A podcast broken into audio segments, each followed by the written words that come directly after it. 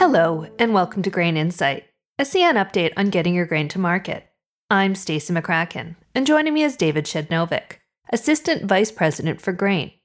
Today's podcast is the first in a series leading up to harvest, all tied to CN's grain plan for the 2022 23 crop year.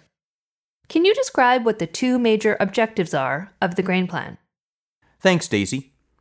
First, the grain plan includes CN's assessment of how much grain and processed grain products that it expects to move over the course of the crop year, based on information available such as carry-in grain stocks and production. Second, the grain plan lays out the actions that CN has taken or will take to move that anticipated volume of grain over the course of the crop year. Based on the information we have concerning projected available supplies, and assuming all the conditions required to maximize end to end grain supply chain capacity are in place during the crop year, CN is confident that it has the resources to move the anticipated volumes of grain over the course of the 22 23 crop year. The grain plan is also a living document.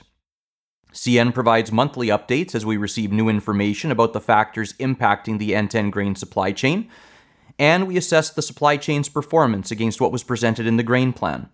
That's in addition to our detailed weekly grain supply chain reporting that we've been doing voluntarily since 2016 17. Besides looking forward to new crop, can you outline some of the factors that had major impacts on grain movement during the 2021 22 crop year? Sure thing. There will always be unique events that occur over the course of the year, and this past crop year was no exception. The impact of extreme weather, for example, was way beyond normal. Remember that even before the 21 22 crop year got started, the traffic on the CN main line between Kamloops and Vancouver was halted for 13 days, as a 615 foot bridge was put back into service after severe fire damage. Then, in mid November, we had an unprecedented three week loss of the main line between Kamloops and Vancouver. CN experienced 58 outages in southern British Columbia thanks to three atmospheric river events, one after the other, combined with heavy snowmelt. Then the extreme cold hit. We had 50 of 65 days between late December and the end of February where temperatures hit minus 31 degrees or colder in parts of CN's western region. Winter comes every year, but what swings sharply from year to year is the duration and intensity of extreme cold. This winter it was extreme cold and repeated blizzards, especially in the eastern prairies. The winter prior, it was like we had no winter at all in December and January. It's a big difference, and that translated into a big difference in winter operational performance. Besides weather, what other factors affected rail capacity? Well, what also hit hard was COVID. CN experienced a significant increase in COVID 19 cases around December 20th thanks to the Omicron variant, and that materially impacted the operating crew base across the CN network. Transport Canada's ministerial order in late August also required CN employees to have at least one dose of a COVID 19 vaccine before November 15th and to be fully vaccinated before January 24th. People not compliant within the timeline were unable to work. How new variants will affect rail capacity remains a factor to be watched closely in the upcoming crop year. To be clear, last fall CN did not make any reductions to its complement of conductors and engineers out running trains, but COVID sure did. Factors like this need to be considered when looking at how much rail network capacity is available at any point in time. With the way the crop is progressing, what is CN expecting for grain movement this upcoming crop year? Well, the crop was planted late in the eastern prairies due to heavy precipitation. But at the time of the writing of the grain plan, stakeholders were generally expecting an average crop, give or take, with variability between regions as there always is. We all know that these numbers can change a lot from start to finish.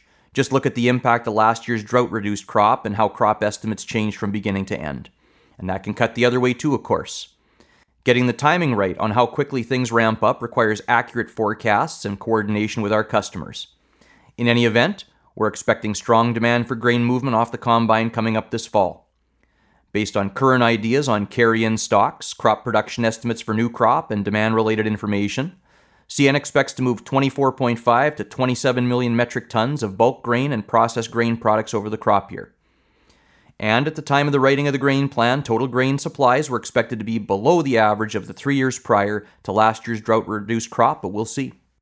Can you provide an overview of weekly maximum end to end sustainable grain supply chain capacity guidance for the upcoming crop year?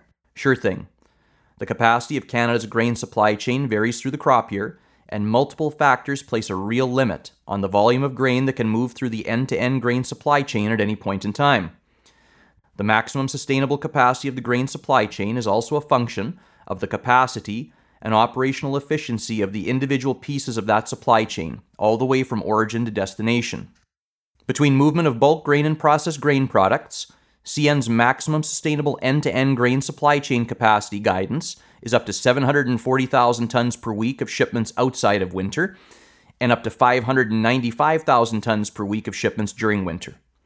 Achieving that maximum sustainable level of capacity depends on multiple conditions all being in place at the same time, including fluidity and corridor balance across all major grain corridors, no major mainline disruptions, no major labor disruptions, normal winter operating conditions, etc. Achieving that maximum level also requires no material impacts on the capacity of the supply chain due to COVID, including impacts to CN's field force or the workforce of supply chain partners. If these conditions are not all in place for a given time frame, it can be expected that grain shipment volumes will not reach these maximum sustainable levels. You mentioned corridor balance as one of those conditions. Could you elaborate a bit more? Well, in a relatively short period of time, the world economy has seen pronounced recovery. Demand has been strong across many different commodity segments, and CN's rail traffic volumes have reflected that. In addition to the supply chain disruptions caused by the pandemic, the conflict in Ukraine has created dramatic and sudden disruptions in global trade flows that will be felt well beyond 2022. Think of grain, fertilizer, energy, you name it. We are in a time of change, and given that, there's going to be intense pressure placed on Canada's transportation system during the 22 23 crop year, especially with respect to rail movement to Canada's West Coast ports. Given this reality, customers across all rail traffic segments must make the most efficient use of the capacity available in all rail corridors throughout the year. And that is not just specific to grain. If there isn't more corridor balance and all the demand is effectively tipped in one direction, that is likely to impact supply chain fluidity, especially during a year like this, and that will impact maximum sustainable end to end supply chain capacity. Achieving corridor demand balance has always been one of the conditions that needs to be met to hit that maximum end to end level. That guidance is shown in a range in the grain plan. The low end of that range reflects what we're likely to see if emphasis is on heavy movement to the west coast, where capacity is already strained. The high end of the range illustrates what we can expect to see for movement if we have more balance and we're able to take some of that pressure off the West Coast and shift a bit of demand into the Eastern corridor to destinations that already buy grain shipped through the Eastern Canada supply chain. In the 2020 21 crop year, there were 4 million tons of Western Canadian grain destined to Europe and Africa that were shipped off the west coast of Canada. Half of that was durum. Go back a number of years and there was zero durum shipped to those destinations off the west coast. This is a unique year where the supply chain would benefit from some of that product tipping back east. Other commodities are taking advantage of eastern supply chain capacity as well, and there are real logical fits for grain here too. Thanks for your time, David. In the second part of our podcast series on the 2022 23 CN Grain Plan, we'll look at the factors that will drive the supply of rail network capacity rolling stock, people, power, and rail network infrastructure. Thanks for listening to Grain Insight, an update from CN.